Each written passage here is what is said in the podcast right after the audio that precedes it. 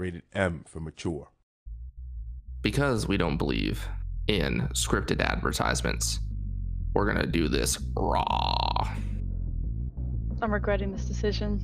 No, you're not. This is the DL Weekly Gaming News. There's nothing to regret here because it's your source for everything in the gaming world. Every week, we bring it to you unscripted, unfiltered. That's why it's rated M for mature, right, Brenna? Among many, many other reasons. I am one of your hosts, Jameson. And as he already said, I am Brenna, the other glorious part to this quality podcast. You can find us every week wherever you listen to your podcasts at DL Gaming News. And you can also find us on Instagram and Twitter if you want some gaming news in your social media feed every day at DL Gaming News. And uh, you can find us individually if you really, really, truly want to see our faces. I am at DL underscore Mother Goose. And I'm at DL Jameson. And this was an advertisement. Go fuck yourselves.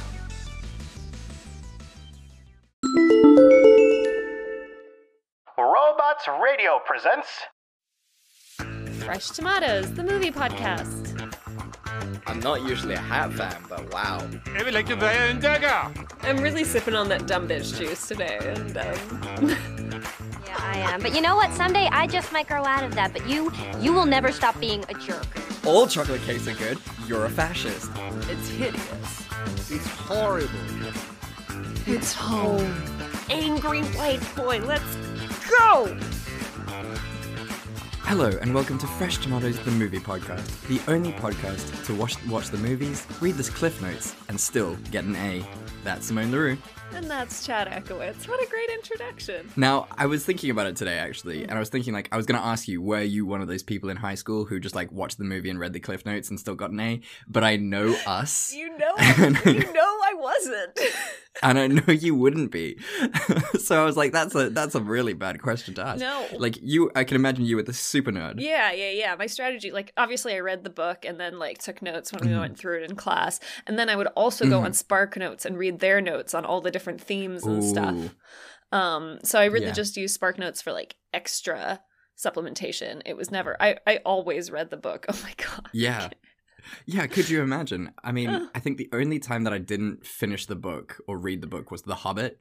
Um, and I don't know why, because I love The Hobbit, but I didn't finish it. Yeah. And we got completely railed by our teacher. Because I went to her, like, I was the goody two shoes, and I, I, I can't believe I did this, but I grasped. I went to the teacher and I was like, listen, I haven't read the book, but like a whole bunch of us haven't. So, like, can we get an extension? And she was like, no. And then we went into class. dick. I know, I know. I felt really shitty after it. So we go into class, and she's like, "Okay, who hasn't read read the book? Put your hands up." So I put my hands up because she obviously knew, and no one else did. So she went around quizzing every single person on different parts of the book. No. It was vicious, and I felt so bad. Like snitches get stitches, and I should have got stitched up from that. Yeah. Yeah. Um, and- that's a yeah. that's certainly a lesson to learn, Chad. exactly. And then after that, I read I read the books because I was never I don't want to be put in that position ever again. That's for sure. I feel bad because I think that only no, I must have finished it. I definitely finished it. Actually, never Mhm. mind. I was thinking "Cry the Beloved Country." I really struggled to get through it because it's a dense book. Yeah, it's really intense. and the prose is very uh like lyrical so it actually Mm-hmm. like it put me straight to sleep because like yeah it's it's a lot it's it's very Yeah. beautiful but like whew. Yeah. but i'm pretty sure i did finish it how focused i was as i finished it is Yeah. is up for debate different different question. But that's quite an Hmm. intense book to be giving you in high school. Like, what the hell? yeah this was when i went to a fancy international school Right, okay. Yeah, where the Yeah. standard is just that little bit higher to So just kick much your higher. ass. well, talking about standards that will kick your ass, these two movies are definitely not part of those. So, No. what book to movie adaptations are we doing for this week's episode, Simone? we are doing 2004's stepford wives and we are doing 2010's jack black extravaganza Oof. gulliver's travels You know, I just I, I wonder about Jack Black because I love him. He's a great guy. He brings a lot of, Yeah. of of passion to things, but there are just some movies where he just comes along and he just takes a big old dump on it. Like Mm. very, very Mm. hit and miss with that guy. To be fair, I did Spark Notes the original source material. Yes. Uh, and it sounds very strange as well. So I was like, oh, okay. yeah. They did, I think they went where they could with this. Look, the original book, I mean, to be fair, the original book was like written in the 1800s, as far as I remember. It's like a super early book novel.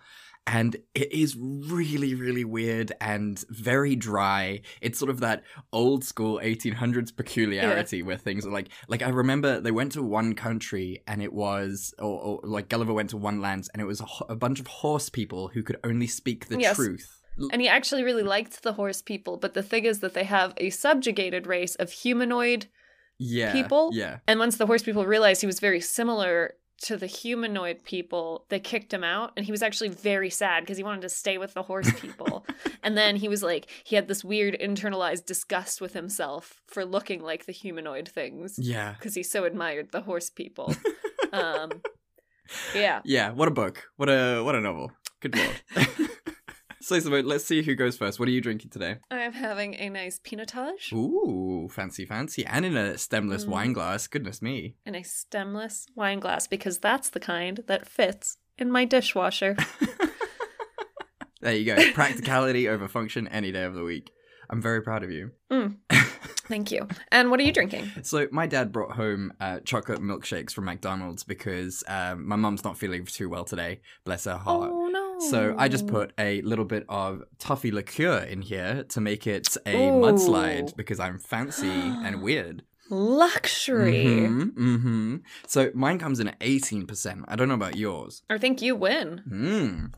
Okay. And I mean, on pure deliciousness alone, I Oh, think yeah. you win. That's that sounds fucking delightful. Like, I don't know why people poo poo mudslides so much. It is a milkshake with liquor in it. What dreams are made of? It's like Dom Pedro's as well. Mhm. Yeah, like we should bring back, like, you know, making it okay to drink mudslides. You know, I think. Grown up milkshakes, guys. Come Let's on. go. Yeah, I think this is the most persecuted issue out there right now. Is the fact Mm. that mudslides yes, this is the most persecuted issue out there right now. It's something that we're not talking about. It's the silent killer, you guys. Come on. right. So I must apologize because I wrote this uh, synopsis while I was in the middle of a lecture, so it might not make sense, but we're gonna give it a go. So Joanna Eberhart, uh, Eberhart, played by Nicole Kidman, is a high-powered TV executive for one of the most powerful network networks in America. She is about to release two new shows on the network, which are s- to set the set. Uh, which are set to send the, the ratings through the stratosphere. One such show is entitled I Can Do Better, where a husband and a wife spend a week separated from each other, but in the company of some super hot sex workers. The show then sees whether the couple remain faithful, and then at the end, the spouses choose whether they stay together or not. Unfortunately, the couple in the pilot episode split up because the wife realized she could do better. The husband then shows up to try and kill Joanna. As a result of this, the network decides to fire her, and as her sho- shows are too much of an insurance risk. Understandably, she has a complete mel- mental breakdown. Her husband, Walter Kresby, played by Matthew Broderick, decides to quit his job at the network too in solidarity with Joanna, though he is merely a vice assistant executive, so it's not that big a deal. Walter then suggests that they take their kids and move out of Manhattan and into the suburbs. So they decide to move to Stepford in Connecticut. It's this beautiful gated community with sprawling lawns, massive mount- mansions, and high tech gadgets as far as the eye can see. It is a paradise, and both Walter and Joanna fall in love with the place immediately. They are shown around their house by Claire Wellington, played by Glenn Close. She seems like she's just stepped out of the 1940s ad for dishwashing liquid. She's dressed in a long, flowing pastel skirt and a tight fitting white blouse. Her manners and sensibilities are out of the same era too, and she simply can't understand how Joanna can be like this, all dressed in black and more powerful than her husband. We also get to meet Claire's husband, Mike, played by Christopher Walken, who runs the whole operation. Things only get weirder from there. Joanna and Walter meet some of the other people from the town, and they all seem exactly the same as Claire. All the women are, are these prim and proper housewives who dote on their husbands. Surprisingly, they are also uh, they are all also super hot blondes with massive breasts and tiny waists. In contrast, all their husbands are these fat little gross men. Joanna is super sus of all this, but then runs into a few normal people. She meets Bobby Markowitz, played by Betty Midler, uh, Bette Midler, who is this fast-talking feminist author from New York who constantly fights with her husband about cleaning the house and doing other traditionally woman jobs. I'm obsessed with her. Oh, she's wonderful. Bette Midler. Oh, okay, we'll get into it because yeah, yeah, yeah, No, we can't. We can't. We start on Bette Midler now. Joanna also meets Roger Bannister, played by Roger Bart, who is this flamboy- flamboyant gay man, and uh, that's his whole personality, basically. So the three of them wander around Stepford, trying to figure out what the hell is going on. In the meantime, all the men go to this men's club every night. What happens in the men- men's club is kept super secret, and none of the wives, or Roger, knows anything about it. However, the one night Roger is invited to one of these men meet- men's meetings. Unfortunately, whilst he's there, the secret of Stepford is revealed to him. The next day, we see Roger, who has totally lost all of his flamboyance. He's running for the Senate and is acting super weird, in the fact that he's actually acting super normal. Joanna and Bobby are. Well, s- Well, well, normal. I don't know if normal's yeah. great wording. Uh, let, us call it Stepford. Stepford normal. Straight. Heteronormative. Very Exactly, heteronormative, Very there you go. Heteronormative. Very, There very heteronormative, yeah. So jo- Joanna and Bobby are super worried about him because he's just acting like all the other cookie cutter people in Stepford. Joanna is freaking out and tries to convince Walter to leave, saying there's something seriously wrong. He has a little freak out and says he wants a divorce, and this scares Joanna, and she uh, agrees to stay a bit longer and try to make it work. She tries to imitate the Stepford wives and starts dressing in bright colors and baking lots and lots of cupcakes. This is all until she goes to visit Bobby, and she has changed too. She's skinnier, she's blonde now, and she's cleaned the whole house and started baking. She has become a Stepford wife. Joanna runs to Walter, but uh, he has another freakout. But this time, all the men are at his house. That's when Mike reveals the whole plan. Basically, all the women in Stepford have been transformed into these robotic beings. Basically, they have chips in their brains which control them and make them more docile. They were all powerful women before, but their husbands felt weak, incompetent, and flaccid. So Mike came up with, his, with this idea to turn them into these robots so that they could be subservient to their men. Now, Walter is going to do the same to Joanna. So, Joanna seems to be turned into one of these robot things at first, and everything is perfect. That is until one uh, until the evening of Fourth of July, uh, when they have a big party, and Walter sneaks off and finds the mainframe that controls all of the women. He systematically turns off all their programming, and the women turn back into their previous selves. As you can imagine, they are furious. Turns out that Walter couldn't go through with turning Joanna into a robot, and so they come up with this plan to free all of the women. In a rage, Mike tells uh, tries to kill Joanna, but Walter intervenes and tries to hit Mike with a candlestick. Walter ends up taking Mike's head clean off, because he is in fact a robot. The mastermind behind this whole thing is actually Claire. She is a microbiologist and tech genius, and she hated the fact that women were learning that they didn't have to be subservient to their men, and so decided to create Stepford. In the end, Walter and Claire leave Stepford, and everyone is, has returned is returned to normal. Claire dies too, and everyone else lives happily ever after. The end. The end. Chad, what is your cliffhanger from a treasure trove Oh. of excellent cliffhangers? Oh, just the misogyny that is peppered throughout this mm. movie. It has to be this one. Show, show her. Show me what? It's a promotional thing I've been working on for when we go global. Walt, I don't think you've seen this.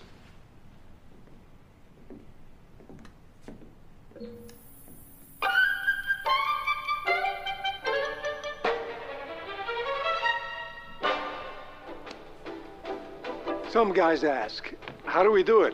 In layman's terms, it's really pretty simple. Come on along.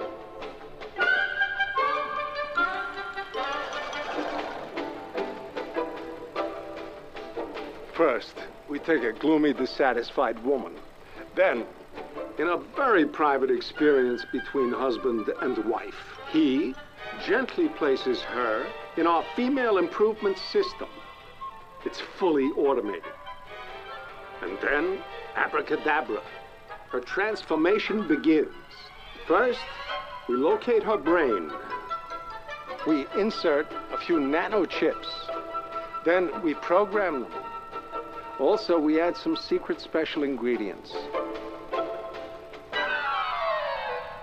To avoid any accidents, the husband is kept at a comfortable distance. Safety first. Finally, we enhance her to fit the ideal Stepford wife specifications. And voila!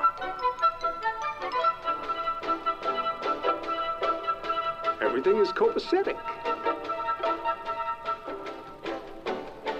Welcome to the future.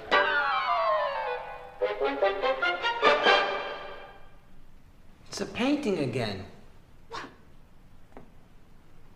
Should explain.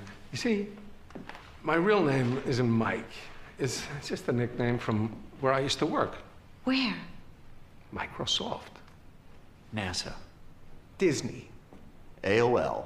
Is that why the women are so slow? that and it's just like okay guys i understand that you took the source material of this and then you just decided to just like ram it home and really push the Yeah. agenda of the movie uh, of the book Yeah. yeah yeah what, what how did you feel about this movie I I love this movie to be honest. Like I think Mhm. it's weird and it's really fun. Like the whole cast is Oh my flawless.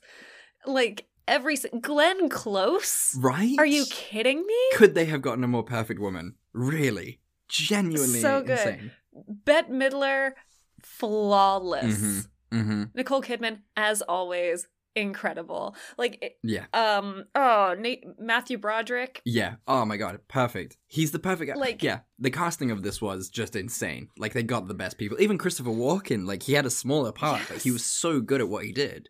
So good. Insane, insanely good to cast. Yeah, and I, I completely agree with you. It is it is a lot of fun. You know, it is it is one of those movies that's just like unbelievably frustrating as well because they say all these things that just like really hit your soul wrong. You know. I find it I find it interesting because whenever we cover like really like sexist stuff like this, like you Uh-huh. feel like so much like indignant rage, and I'm just like, oh yeah, it do be that way. this is my lived experience. I mm-hmm. think that's exactly why, right? I mean, you're just like, Yeah. you know, when you've been living in a house that's on fire for so long, of course you've got a tan. Yeah, you're just where for me, yeah, I'm just burnt by this stuff. You're like, wait, there's fire over here too. yeah, it's it's unbelievable. I think it is a horrible thing. Like, I'm so glad you could laugh about it. And like, but I guess it's one of those situations where if you don't laugh, you cry. Oh, you'll cry and cry. Now, as far as what you haven't read Stepford Wives, have you? Mm-mm. So my next question was going to be Mhm. how how does this compare to the book, both in terms of like accuracy Mhm. and sort of exploring like the themes. Mhm.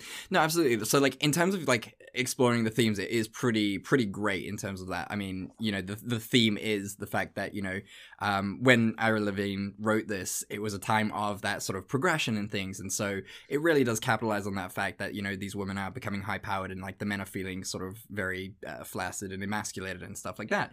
And so the movie does talk to that. What's what's nice about Ira Levine and what, what I like about his novels, I can never remember if Ira Levine is a man or a woman, and it drives me crazy. Ira is a man's. But it's also do you want to do a quick yeah. Google? I'm going to do a quick. It is a So we man. don't just misgender him Yeah, the whole exactly. time. exactly. It's going to come back from his grave. What I love about his books, and this will go into a bit of my scene that could have saved it, but basically, he always ends his books on like a sad and an evil and a bad note. Like nothing is happily resolved Ah. ever in any of his novels. So this book Fun. ends with uh, Joanna being turned into a Stepford wife, like for real.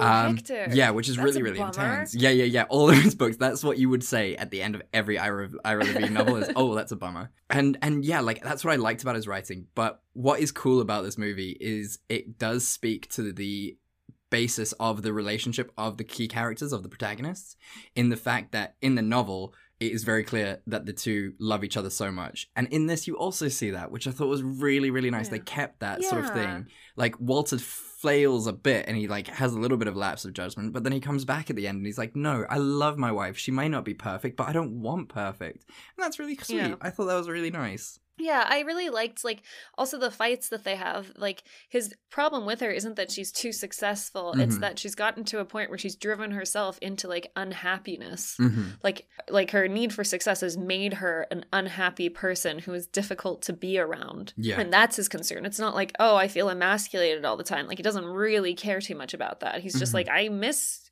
you us. I yeah. miss you," Yeah. which I think is really sweet and I think that was super well done. Like the two of them did such a great job Mhm. with like that whole relationship. Yeah, absolutely. And it's very clear that they still love each other. I mean, what's really nice about it is, you know, there's that great scene where uh, Walter decides he's like, fuck it, I want a divorce. Like, this is just not working anymore. Yeah.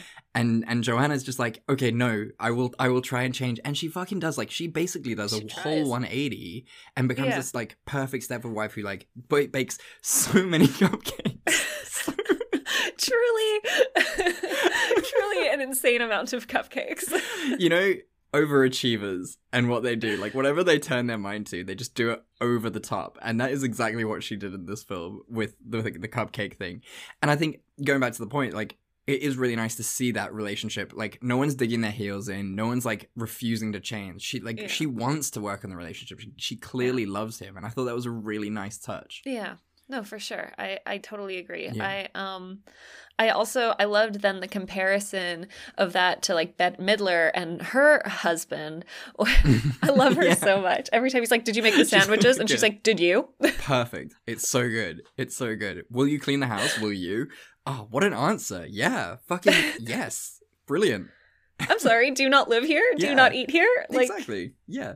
And it's it's not even like like it's not like an excuse. Like I, there's no right way to phrase this, but you can almost understand it from like if he was the sole breadwinner kind of thing. Then they each have sort of their jobs. Like it's not right. It's not the way it should be because you should contribute to the house. I completely agree. Yeah. But if that was the case, then he may have an argument. He may have an argument. But, the fact yeah. is, he doesn't. He doesn't. He's not the breadwinner. She makes money from the novels and shit, and so he should be doing that stuff. He should be contributing to try and help. Yeah. Yeah. And whenever she asks why he doesn't do the stuff, he's like, "Oh, because I have a penis." And it's like, "Okay, cool." Okay, it's probably done. very small. I'm sure. so what, like, what did you not like about this movie? Is there anything in particular that you didn't enjoy? Honestly, not really. Um, I think there Mm-hmm. was a shocking lack of people of color in this movie. Like there wasn't even like a token black couple in the background, you know? Um, but Yeah. like I guess this was framed like it was uh, framed as being made by a woman who just wants to go back to quote simpler times. So maybe Mhm. introducing race Mhm. politics into that um didn't really factor in to her like precious Yeah. worldview. Um, but at the same time, there is a gay couple, and like the issue with them isn't that Yeah. they're gay. It's just that the one guy um isn't like an amazing, supportive husband in the way that his husband wants him to be. And that's the key bit, isn't it? It's that as he wants him to be, because you know Roger Yeah. is such a great character and he's just lovely, He's, and and and he's so sweet. he's- He's, so funny. Yeah, exactly. And and obviously like his husband just wants to kill that vibe from him, which again, why would you marry someone like that? And then, Yeah. you know, yeah, don't guys, don't marry people that you just want to change. It Yeah. it won't work out for you. Seriously. Take that from a single person. Oh, it's okay. Um but yeah, like I think the joy of this movie as well though is like the little lines. Um, you know, the one liners Yeah. that are brilliant. I mean, there's that line that Bette Midler, uh, sorry, uh, Glenn Close says where she's like, I envisioned this perfect world, and where could I go where the old school sensibilities would still be o- o- okay? And I thought, Connecticut. And I haven't laughed that hard in It's- weeks. she delivers it perfectly. it is so so great um and yeah like yeah in terms of bad things i think maybe whew not like Honestly, no not I've really got nothing bad to say about this movie. Like they do hammer it home quite a bit, but that is, you know, the point. exactly I I genuinely like I find this movie to be a really good time. I do think it's a little funny that they're like, "Oh, look at Nicole Kidman who is so slovenly and doesn't care about being attractive, but she's like beautiful in everything she wears. She's like in a tracksuit and and and a sweater and stuff and she looks incredible." yeah exactly it is so good and and yeah you it's one of those again where you got to suspend your belief and be like oh no you know she is hideous she's a hideous Yes. human being yes. you know and i think that's that's a, a good point you make as well it's the fact as well that all these men are just the worst in the fact that they're like chubby little gross men It's not even that like it's not like you know it's not saying that like just because you're like chubby or a bit of a nerd nerd that you're not like deserving of love and affection. no no That's no not definitely not what i'm saying no Everyone's obviously deserving of like love and respect and affection, but it's Yeah. just like the effort that they're expecting from their Mhm. wives compared to the effort that they're willing to put in. Exactly. That is exactly the. And it is just remarkable to see that because I guess like it would have been good to see well, I guess it would have defeated the purpose of the movie, but if if like even one of the guys was like, "Can you make me sort of that attractive and beautiful as you are to the Stepford wives?" Because like clearly you've got the tech to do that. Just don't do the brainwashing stuff. Exactly. And that way I can have like six-pack abs and shit. This is also like um I guess this is a bit my scene that could have saved it. I don't know Mhm. if this shows up in the novel. Like I understand we're talking about a book adaptation here, but something I think would have been um interesting to include is how much like this attitude actually hurts men as well. Right. Okay. Like I would have liked to see a scene where these guys, you know, they have these wives that do whatever they want and like are obsessed with them and like so beautiful and perky, but like you're still missing out on like a real connection with someone at the end of the day, right? Like there's still like you're, there's no real intimacy there. There's no real Mm. like trust and support and like love in their lives. Yeah. It must be like so empty and like so sad and like lonely yeah. Yeah. Because there's no one like there who's like trying to understand you and work with you and it would have been cool to maybe see like that effect on one of like just one of the characters as a Mhm. representative where he's just like in this big house and he's got this perfect life and his wife is like obsessed with him and making him whatever he wants Mhm. and he's just like still like feeling like so alone Ooh, that would have been cool. That would have been very, very cool. Yeah. Even if like, you know, try keep it more to sort of Ira Levine's um original ending with sort of Joanna being turned into um a, th- Yeah. a, a robot thing. And then you have Walter being like, Wow, I have made the hugest fucking mistake of my life because I am so miserable Yeah. now. And that's also like it, it keeps with the sort of allegory of the tale. So why the hell not? Yeah, not? for sure. What I love about the book, and I, I, I highly recommend you read I'd it. love to, It's yeah. so good. Is basically uh, like how they get. So the book is more them are they are actually robots. They're not sort of like these humans with chips in their mind. They are actually Right. robots. And so what they do is they get the women while they're still alive to read the dictionary and have them record it. Like there's a like a, there's a guise Yeah. for why they need you to do it. But basically they get all the women to record, voice record every single word in the dictionary so that they have a voice box when they turn Oh, over. no. It's brilliant. It was such a great little piece of like just like technical detail. Yeah, it was super super creepy. Great great book. I love everything from Ira Levine. Go read his stuff. So good. Chef's kiss. Cannot speak enough about the guy. okay i need another audiobook after the one i'm listening to now so Yeah, I would start. I would start with um, a a kiss before dying because Okay. it's what's frustrating about it is that he wrote it when he was 23. How dare Thank he Thank you. Yeah, exactly. And you'll and you'll you know I'm gonna get that. You know that's gonna be my reaction. How Exactly. dare someone have their shit together It's more than me, a 28 year old with every privilege in the world? How dare he? How dare I'm this actually man? I'm I'm 27. I'm not 28. I'm Yeah, nowhere near 28. Don't I don't, don't, know do why. that. Why are you doing that? Why am I rounding up? I'm don't round up. Always round down. No, now we're almost 30. We can't round up anymore. Shut up. We're almost 30. Oh, it's it's disgusting. It's disgusting. I hate it. Um, but yeah, so he was 23 when he wrote that, and you'll read the prose of uh, A Kiss Before Dying, Hmm. and you'll just be like, "Fuck this guy. Fuck him and his perfect ability to write. How dare he?" I, I feel that all the time. so you're seeing that could have saved it. It's um, what to do with the the Yeah. loneliness?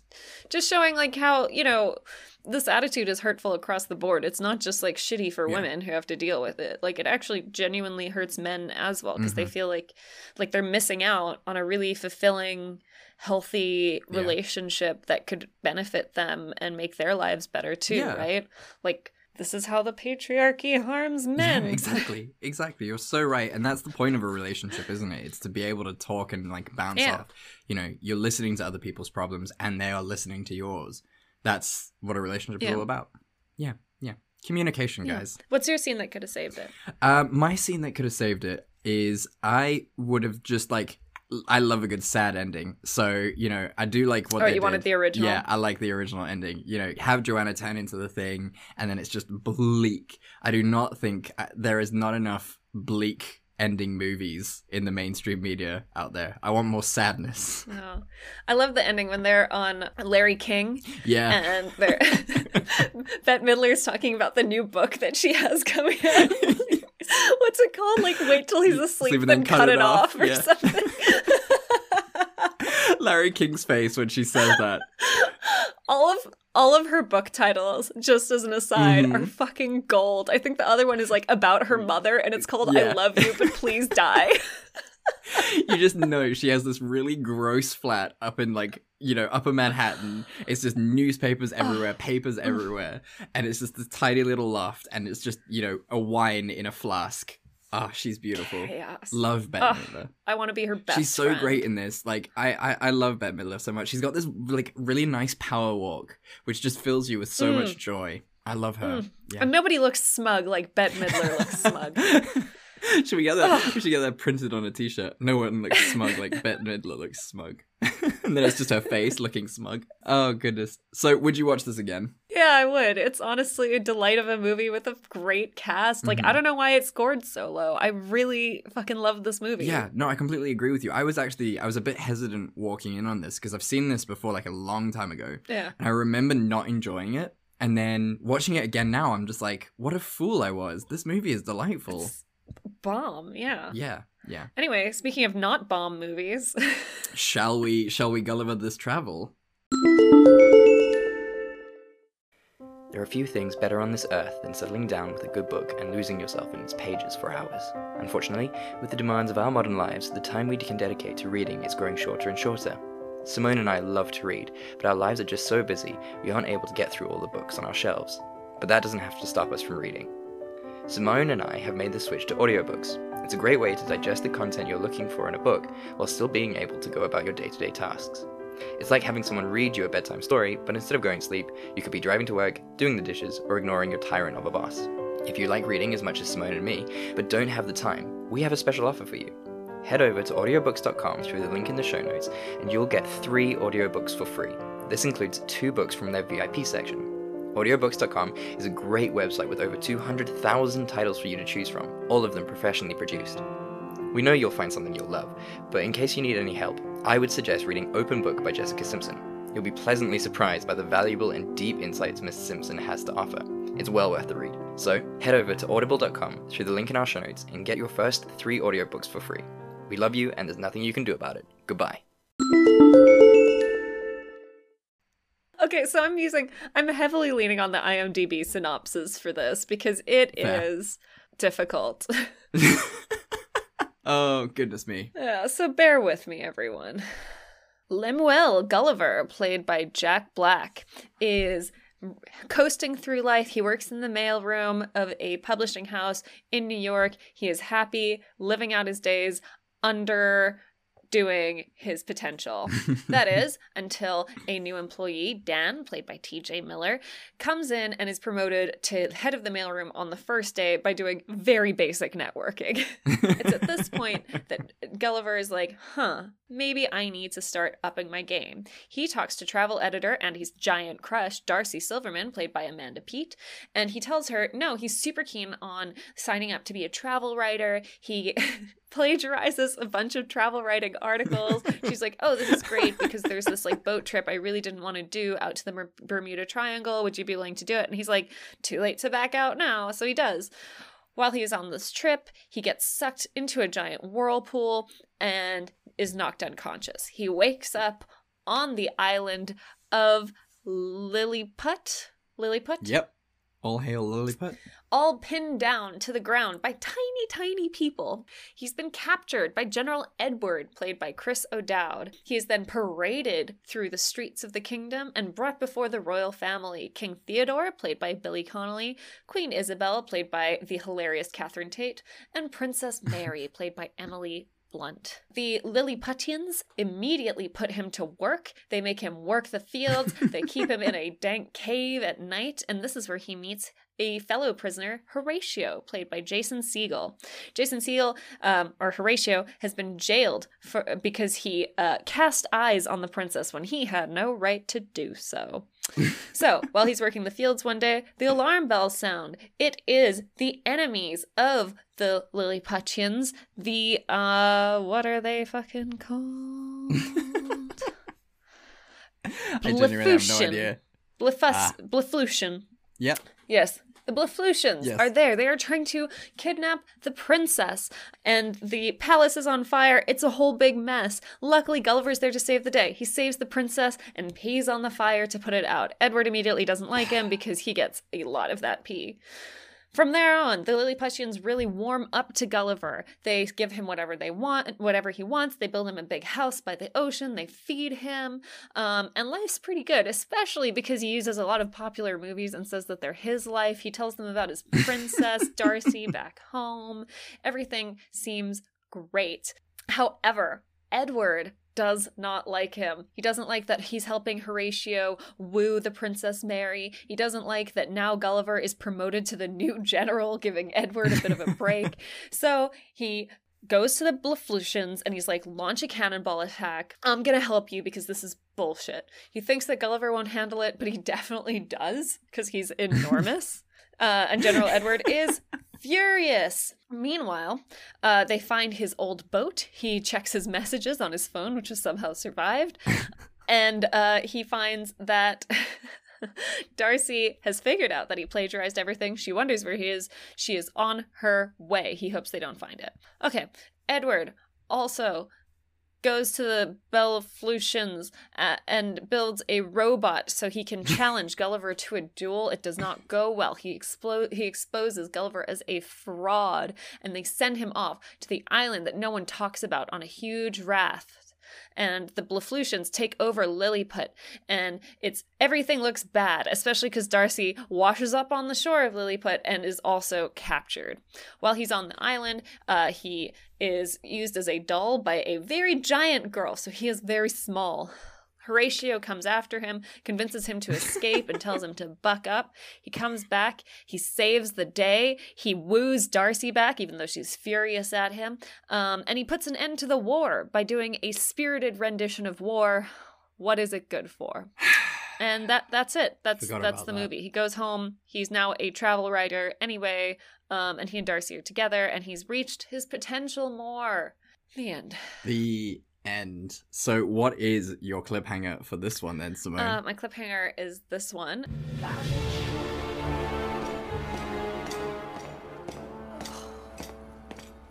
What are you doing in my chambers? I have come to court you, as I always do at this time of day. This is not the time of day for courting. You cannot just barge in.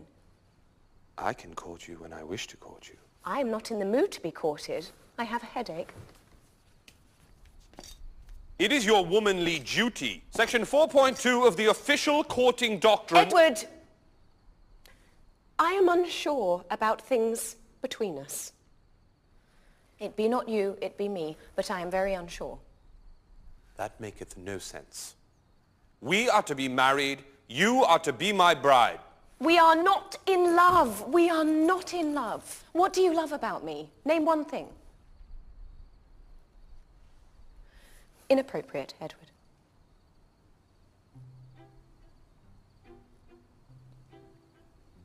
Reach for it. One second. Okay, take your time. I find you absolutely satisfactory. Edward, that is not enough to say that someone is average or adequate or moderate. It, it, I, I want to be loved for who I am. There's an awful lot going on up here. Is there? Now you're being cruel and, frankly, melodramatic and acting like a complete baby. You are acting like a little princess. I am a princess. But maybe you should act like a princess. Gulliver was so right Why don't we all you. just listen to the beast? Don't call him that. He's a big ugly beast and you should know better. Get out. You cannot break our engagement. It is a fate worse than death. Get out!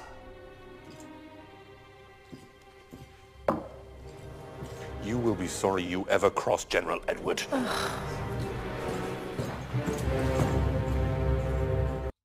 and it's just this like fun back and forth. I Yeah. don't know. It was a good scene. Chris O'Dowd doing an English accent and being like the bad guy, Yes. instead of being like the hard put upon Irish Mhm. fellow, is really nice. yeah, it's a good character difference for him. It's it's lovely. Yeah, yeah.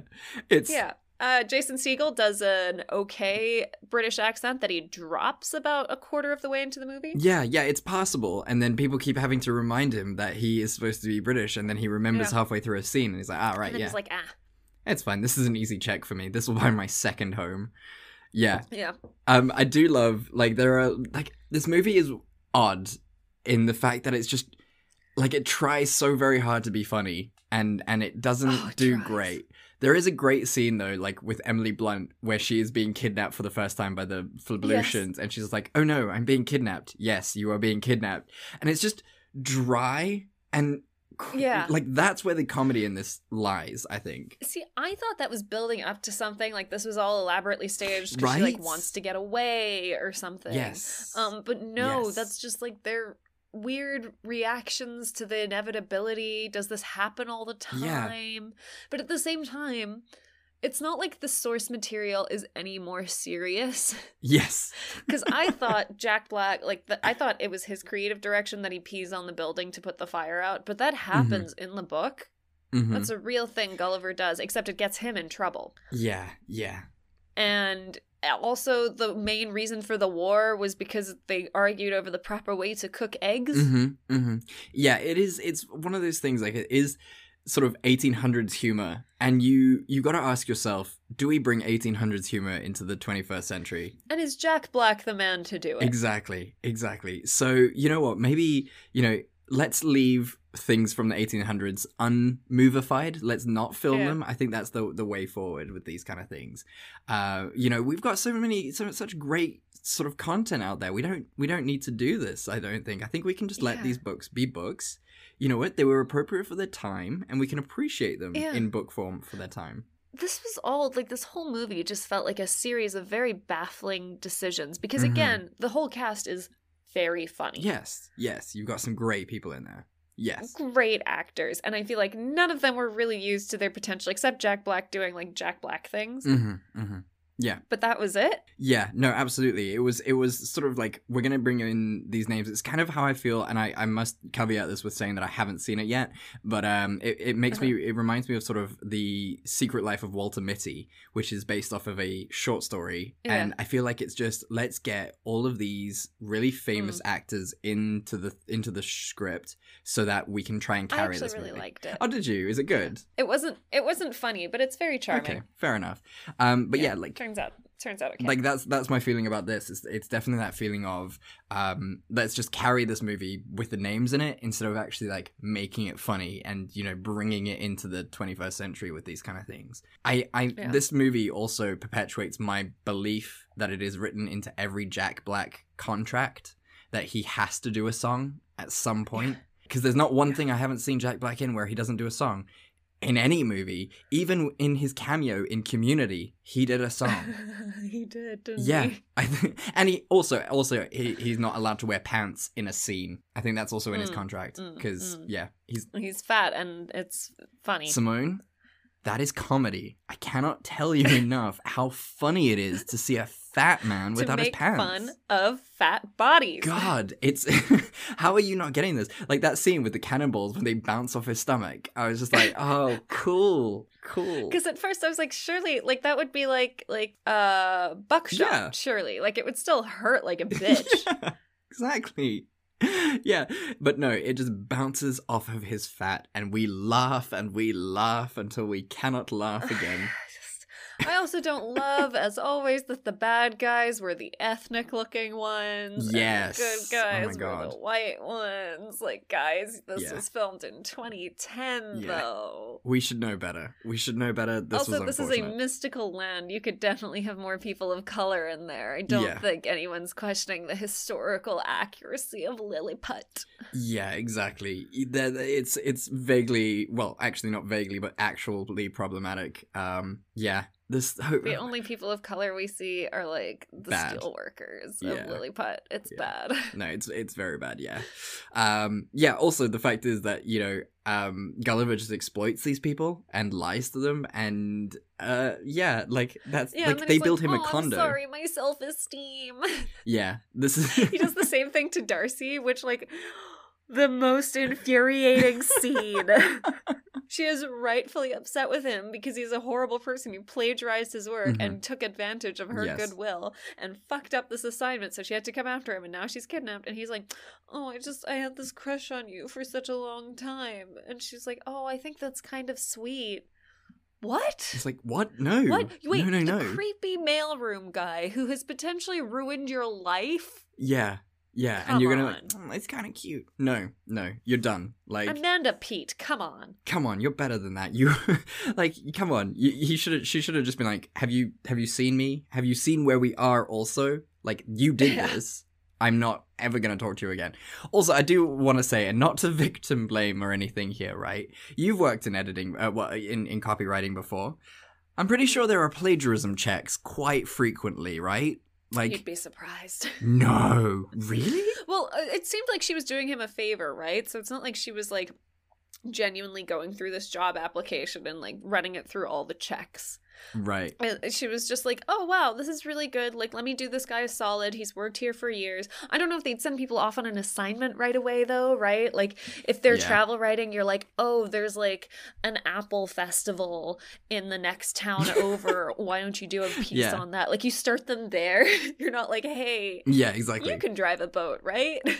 and typically, like, they'd have a photographer with them. Mm. Like, I mean, the whole thing is just like so silly. It's it's It's very yeah, it's really set up for the movie. Yeah, it's yeah, fine. exactly. It's you have a good point. But yes. maybe maybe I'm being a bit bit too too literal and too realistic for this, but yeah, I would think that you know if I was a travel writer and I was just like, oh, this feels very like Froma, Yeah. and this feels like another travel thing, I would check those Yeah. things like just on a, on an instinct. Yeah, I mean, I don't Um, blame her for yeah. trusting him, but also she shouldn't have started with like, "Hey, we're gonna spend a bunch of our budget on a writer that we haven't had write for us before." Yeah. this is the biggest roll of the dice yeah, of all time ever. I'll cover the Apple Festival. You go to the fucking the Bermuda Triangle. so all right we've shat on this movie Yeah. enough what did we enjoy about it like let's talk positives this is what we're about. I did think it was very funny when they were watching all the plays of the different movies that Jack Black can remember from Mhm. memory. It's always funny seeing people's reaction to Star Wars. yes yeah That It they played lovely. that really Yeah. well, along with the Titanic thing, and Chris O'Dowd being the only one like, "So you died in Titanic."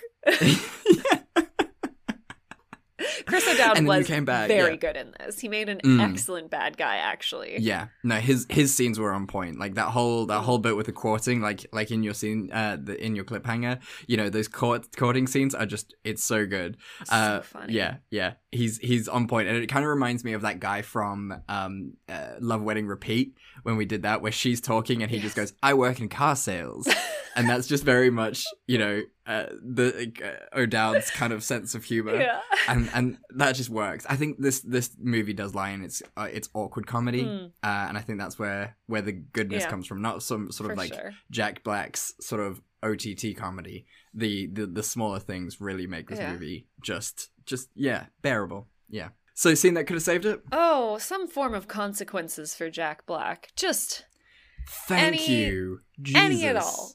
Any at all. Like I understand the thing is like, oh, you know, he's like peaked and he needs to put himself out there more if he wants to get further in his life. Mhm. And like, first of all, if you're happy working in the mailroom, like genuinely happy in your soul working in the mailroom, like Yeah. that's fine. Yeah, absolutely. Yeah, Um, you don't need to, you know, constantly progressing. Like that's that's a lie. Capitalism tells us. capitalism tells us that we should be constantly hustling and grinding but if you're happy and you he he clearly can afford his own apartment on that salary Yeah. like he's fine anyway besides that so he plagiarizes a bunch of articles to Mhm. fake a job application which is actually i think illegal isn't it fraud Yeah, it, yeah, it's it's essentially fraud for a, for a job interview. Yeah, yeah. Yeah. And then he lies he like goes to this island where he can't drive a boat but he's like yeah sure i'll be on a solo boat trip for a while and then he goes he lies to all these people he uses up a metric fuck ton of their resources in the source material in the book it's made very clear that like the island basically goes hungry Yeah, to feed Gulliver. Exactly, and they they're just completely fine with it, and he's fine with it. And then he lies to them for no reason. There's no reason for him to be like, oh, I lived Star Mhm. Wars and I lived this. And it's just to make himself feel good about himself. It's not actually like growth. It's not him being like, oh, I could be this amazing person or I could be this helpful person. And then poor fucking Amanda Peet comes down, has to rescue him, and like he just like has all these people being like, "But you're not that Yeah. bad a guy." But he's awful. But he's he is. He is. He has no redeeming qualities, exactly. really. He's selfish the whole time, and it pays off for him. At the end, he's got the girl. He's got the writing job. I I, hate it. No. He doesn't have to self-reflect at any point. All it is is he's like, "Oh, Yeah. what if I am amazing?" And it's like, "You're actually not. You're a very standard Yeah. guy." And he's like, mm, "I'm a very standard guy." And then th- someone's like, "No, but you still have to step up." And he's like, mm, Oh, "Okay." that's a lot of work. and he does the bare minimum. no, absolutely. It's it's mediocre white guy syndrome. We see it time and time oh, again. yes. You know, it's this whole idea that, you know, oh, people just aren't giving me a break, you know, just not the Mm. fact that I, you know, have this privilege or whatever. But yeah, no, it is Yeah. it's it's genuinely outrageous. Um and and that is actually the for part of my scene that could have saved it as well. It's like what is the message of this movie? Because it's clearly Yeah. like not don't lie, which I thought was like the Yeah. main thing of this. Because he he doesn't learn like oh telling the truth can actually get me in a better position. Like he just learns that his lies can sometimes work out in his favor. Mm, As long as he apologizes. Yeah, which is, you know, a very bad message. Like, it's that whole tongue in cheek thing where it's just like, oh, it's better to ask forgiveness than permission.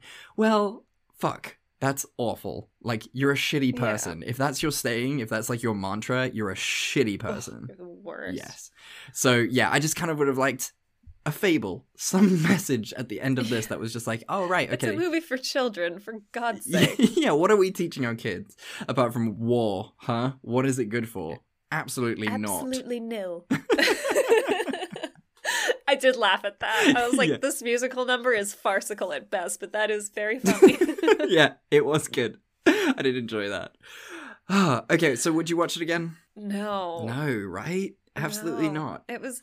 I really like Jack Black. I think he's cool. I also do love him in kids' movies. I think he's great for that kind of comedy. Like he knows how to be like silly and Mhm. fun and like you know not take himself too seriously. But this is not it. No, no, it's it's not his best work. I think you know if you want to watch a good Jack Black kids movie, it's got to be School of Rock. Thank you. Every Yeah. single time. It's Every so time. wholesome. It makes me cry. It's beautiful, and this is and and it's kind of the same kind of storyline in a way. He's this piece of shit who lies to everyone, but then learns, but he actually learns that lying isn't a good thing. So it takes this message and is actually a good way of doing it. Yeah. Mm. So, I mean, uh, my other question for you then is like, based on your Spark Note research Ah. and watching this movie, would you read Gulliver's Travels? No. Good. I read the synopsis. I was like, this looks horrible. Especially because apparently at the end of Gulliver's Travels, so in Gulliver's Travels, he actually goes to a lot of different islands and has lots of Mhm. different adventures.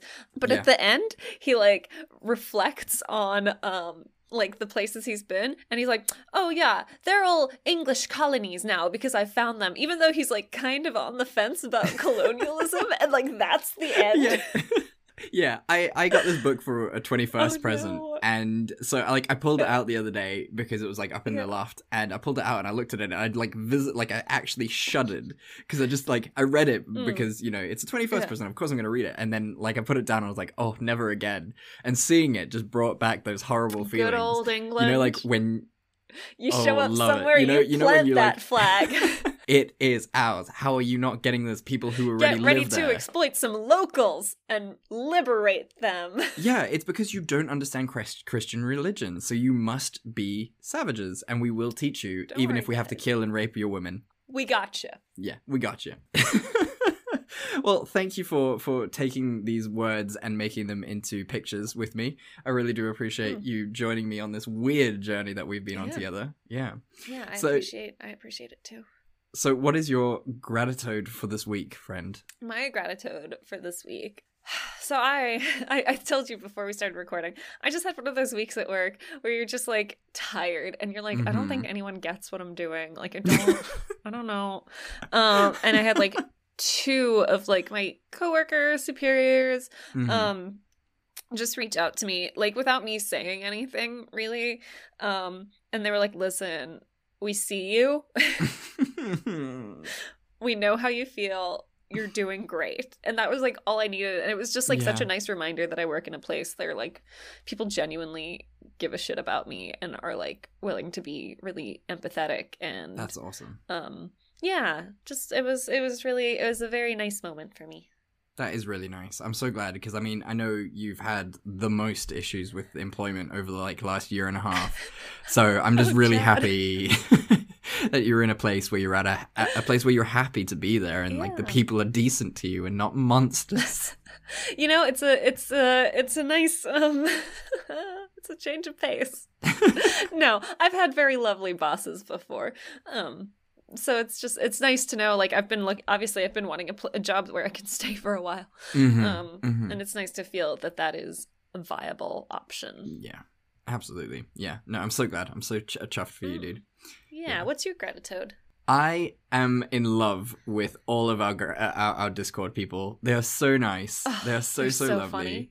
and so, like you say, yeah, so funny. And it was just so good. Like I went, I, I checked my Discord in the morning, like when I wake up, and it was just you know I put a message out there because our hundredth episode is coming up pretty soon. Uh, sorry, our yeah hundredth episode. Yes, Mm. yes, our hundredth our Yes. hundredth episode is coming up pretty soon. So we wanted like ideas for for what we want to do for a hundredth episode, and just the barrage, the flood of people who came to our aid, like Rohan at the Battle of Helm's Deep, just fucking coming in there with suggestions, and it was just so nice to know that people like like what we do, appreciate you know the characters that we come up with, the things that we say, and yeah, it was just so lovely to to to see that. Even our friends at the Girl Crush podcast who are like, oh, who like commented on our Instagram and oh, they're so lovely. They're Mhm. so, oh, well, you're so lucky to have friends at the Girl Crush podcast. They're like the coolest, nicest people. Yeah, and it's weird that they think that about us. Like that freaks me out a Yes! little. Like it's so weird. It's so so weird.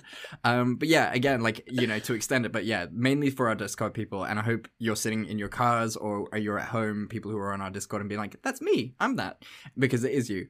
Um, Yeah. But yeah, we we have got such like a great pos- podcast community. Like you know, the people we've met over this journey has just been insane. Like Yeah. Dana Bowman, the Girl Crush podcast, like uh, fucking David Ault. You know, Oh my god, we're friends with David Ault. it's so weird to be friends with all these wonderful people, and I'm so glad that we. I listened to the No this. Sleep podcast and I'm like, oh, hey, it's my friend David It's Alt. friend. and he's like, who are they again? yeah, I'm gonna message him when we're able to move around and stuff, and be like, "I'm gonna come up to Yorkshire so we can have a beer," and he's gonna be like, "Who are you? who? Who?" Who? I'm sorry? I'm very famous. No, he's lovely. He would never. No, he he would invite me around. We'd have lots of beers, and then I'd He'd probably... pretend to remember who you are until it actually clicks. Yeah, you know? exactly, exactly. So yeah, I'm just really grateful for all the people we've met, but more specifically Yeah. with our Discord people. Absolutely love them. Yeah. So Simone, what are we gonna do next week? Do you have any ideas? Yes. So I have a very intense week up ahead of me. And you know what I do to relax? I'm nervous. besides horror, besides horror, because I feel like we've done horror relatively Yeah, recently. yeah. What I do to relax in these times is some good old fashioned teen angst. Yes, I love teen angst. Yes, let's Yes. do it. And Chad, I have found just the thing. Yes, tell me all the things. I'm so, So these ready. are two movies that are supposed to be part of a four-part series. Oh my God. The movies are based on a book that is based on a One Direction fan fiction. Oh my god. Oh my god, I might cry. This is perfect. Oh yes. Holy shit. Oh yes. Oh my god. Yes, so these two movies are called After and After We Collided. I've heard of the second. I haven't heard of the 1st Mhm. Oh my god. Mhm. Oh my god. So that's what we're doing next week, Chad. We are just going to get into our Yes. feels. We're going to watch 25 year olds play much younger people. Oh my god, they're gonna be so upset about sex and drugs. They're going to be crying so Oh, much. I'm so excited for them to be asking who they are when they look deep, deep into a mirror. Mm, I'm gonna be watching, guessing which one is the Zayn, which one is Oh the Harry, fuck. which one is the Niall. Oh, this is gonna be great. I'm gonna listen to so much One Direction this week just to try and get in the heads of Mm. the people. This is gonna be a beautiful week. Honestly, Harry Styles' latest stuff has been Mhm. great. So Mhm. ever his solo albums have actually been quite fire. That's that's fair enough. I, I mean, I, I Just so you know. thank you. I will defer to your your judgment on this one. That's exciting. I'm so excited for Teen Angst Week. Oh, this is gonna be so good. Yes, Yeah. I might wear a leather Mhm. bracelet just to celebrate. Who knows? Ooh. Let's see what happens. I'm trying to think of what like teen protagonist girls wear these days, but I'm so out of the loop. Like I don't even know. Like a short pencil skirt. I want to say, but again, I don't know. Like I feel old now. I don't know. I'll figure it out. Oh yes, Definitely a center part, right? Like this is Gen Z, so I should definitely center part my hair. the bravery to go with a center part. Can I just say that? Like, wow. you can honestly tear my side part out of my cold dead hands. Yeah. I do not look good with the center part. It doesn't work with my bone structure. Very few people do. Zach Braff couldn't pull it off, and he tried it for years. So it's it's not Oh, a thing. God, he did. It's not a thing. So yeah, to, to to middle part with so many people. Oh, she's doing it for all of our for all of our non YouTube oh, listeners. Oh no. You know, it was it's there. She's tried it. It doesn't look No, too bad. I don't like it. It doesn't look too bad. To be fair, it changes your face dramatically. Yeah, I don't like it. I don't like it. There we go. Never mind. Let's never do that on again. yeah, I don't think my hair could do that. This is great podcasting. Oh, there it is. That's the Mm. look. Uh, That is the look, no, John. right? That's um, that's very That's 90s. Very 90s. That's that's Prince Charming in Shrek 2. Good mm, lord. Nope. mm. Never again. Nope, nope, nope. Put it back. so that'll be fun. Our hair safely parted to the Yes. side again. Thank you guys so much for listening. We really do appreciate it. Please go check out that last five minutes of insanity that was on our YouTube video. They come out exactly the same time as the audio episodes, so please go check out our YouTube Mhm. channel. And even if you don't, just give us a subscribe. It's really, really uh, like helpful for us on the YouTube Yeah. side of things if we just get those likes. Same as with the Get podcast. algorithm going. Come on, guys. Our worlds are run by algorithms. Just click those buttons. We really would appreciate it. And also, if you have things to say to us, you know, like we said, it's our 100th episode coming up pretty soon. So, any ideas, any thoughts about what movies we could do, any fun games we could play, let us know. We would mm-hmm. love to hear from you guys. And where can they do that, Simone? They can talk to us on Facebook or Instagram at Fresh Tomatoes Podcast, on Twitter at Fresh Tomatoes MP. They can email us at freshtomatoespodcast at gmail.com. There you have it. And as we say at the end of every episode, We love, you, and there's, nothing, you can do about it. Goodbye.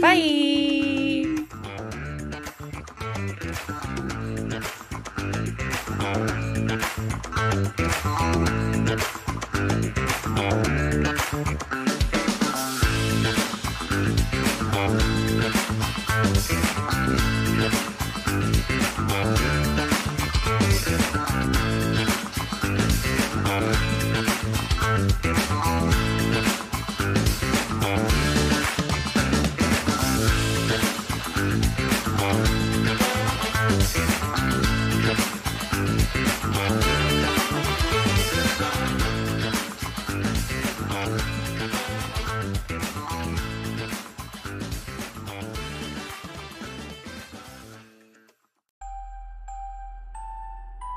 In a world where solid state electronics and vacuum tubes are still meta, people never stop loving atomic powered everything. A chosen 500 stepped inside a subterranean vault to be spared the nuclear horror of the inevitable Great War. 25 years later, they emerge after the fallout settles to retake Appalachia. Among them, two former rivals whose blood feud will tear West Virginia apart in their epic struggle for survival. Chad, a vault bro who has a strength of 15, an intelligence of 2, and is a complete wasteland dickhead. Simon, a complicated anti-hero who chooses light and hope, but accidentally becomes a cannibal and wakes up naked and afraid with a Scorch Beast Queen after a date goes terribly wrong. What? I mean, it's a wild wasteland, right? This dark humor radio drama will have you driving off the road and crawling out from under the fallout. Two men, one wasteland, and so many nukes. Chad, a Fallout 76 podcast, rated R, now streaming on your holotape player podcasty thing.